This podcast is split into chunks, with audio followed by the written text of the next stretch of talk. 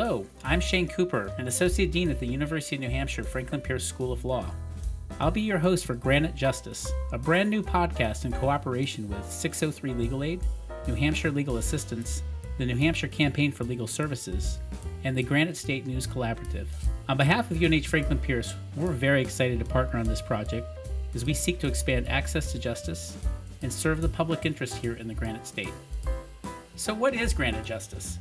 Far too often, people don't know that when they are facing a problem, like a landlord who won't give back a security deposit, or a denial of a program like food stamps, that they have legal rights, and that there are ways to advocate for those rights in the civil legal system.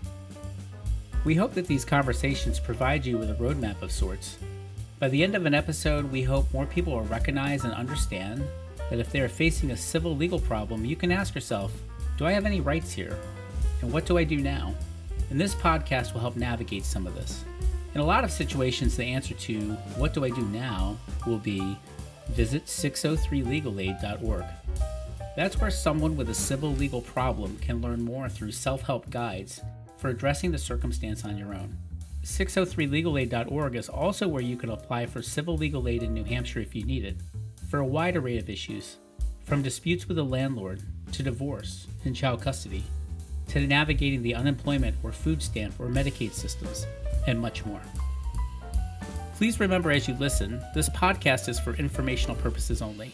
Nothing said here by either party constitutes legal advice of any kind or creates any attorney client relationship between a listener and New Hampshire Legal Assistance or 603 Legal Aid or the UNH Franklin Pierce School of Law. It is possible that the law has changed after recording this podcast episode where the information shared does not exactly fit with your specific situation. For the most up to date information or to get legal help, please visit 603legalaid.org.